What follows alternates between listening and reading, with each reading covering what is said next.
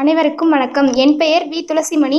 நான் கரூர் மாவட்டம் ஈசனத்தம் அரசு மேல்நிலைப் பள்ளியில் பத்தாம் வகுப்பு படித்து வருகிறேன். மக்கள் சக்தி மாபெரும் சக்தி மாற்றத்தை விரும்பினால் மாற்றம் உங்களிடமிருந்து ஆரம்பிக்கட்டும். இந்திய அரசாங்கத்தால் இளம் வாக்காளர்களை ஊக்கப்படுத்துவதற்காக ஜனவரி இருபத்தி ஐந்தாம் தேதி தேசிய வாக்காளர் நாளாக கடைபிடிக்கப்படுகிறது.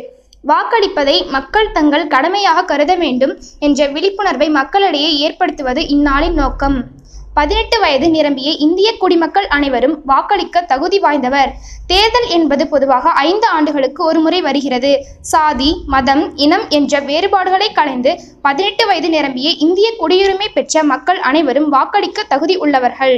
வாக்காளர்கள் அனைவருக்கும் வாக்காளர் அடையாள அட்டை ஒன்று தேர்தல் ஆணையத்தால் வழங்கப்படுகிறது. வாக்காளர்களின் சக்தியை அளவிட முடியாதது. மக்கள் சக்தியால் சக்தி வாய்ந்த அரசுகளும் தலைவர்களும் தேர்தலில் தோல்வியை தழுவியுள்ளனர். புதிய சட்டங்கள் பிறந்திருக்கின்றன. பல சட்டங்கள் நீக்கப்பட்டிருக்கின்றன. அடுத்த முறை மக்களிடம் போய் ஓட்டு கேட்க வேண்டும் அவர்களை சந்திக்க வேண்டும் என்ற கட்டாயத்தால் தான் பல நன்மைகள் நடக்கின்றன. இந்திய அரசியலமைப்பு சட்டத்தின்படி ஏற்படுத்தப்பட்ட அதிகாரம் பொருந்திய அமைப்பாக தேர்தல் கமிஷன் உள்ளது. நாட்டிற்கு தேவை நேர்மையான ஆட்சியாளர்கள் அல்ல நேர்மையான வாக்காளர்கள் என்பதை நாம் உணராத வரை நாமெல்லாம் அடிமைகளே. இன்று இந்தியாவில் பதினெட்டு வயது நிரம்பிய அனைவரும் ஓட்டளிக்கலாம் என சட்டம் கூறுகிறது. திருநங்கைகளும் திருநம்பிகளும் மூன்றாம் பாலினத்தவர் என்ற முறையில் ஓட்டளிக்கலாம். சிறையில் இருக்கும் தண்டனை விசாரணை சிறைவாசிகள் ஓட்டளிக்க முடியாதெனினும் தடுப்பு காவல் சிறையில் உள்ளவர்களுக்கு ஓட்டளிக்க உரிமை உண்டு.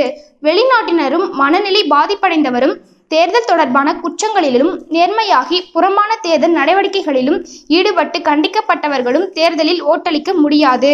வாக்காளர் பட்டியலில் பெயர் இருந்தால் மட்டுமே வாக்களிக்கும் ஜனநாயக கடமையை நீங்கள் செய்ய முடியும். எனவே அந்த வாய்ப்பை இழந்து விடாதீர்கள்.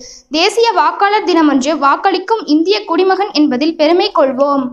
தவறாமல் வாக்களிக்கும் தக்கவருக்கு வாக்களிப்போம். நாட்டை விற்கப் போகிறோமா? இல்லை நாட்டை வியக்க வைக்கப் போகிறோமா? வினா விடை இரண்டுமே உங்கள் கையில். நன்றி.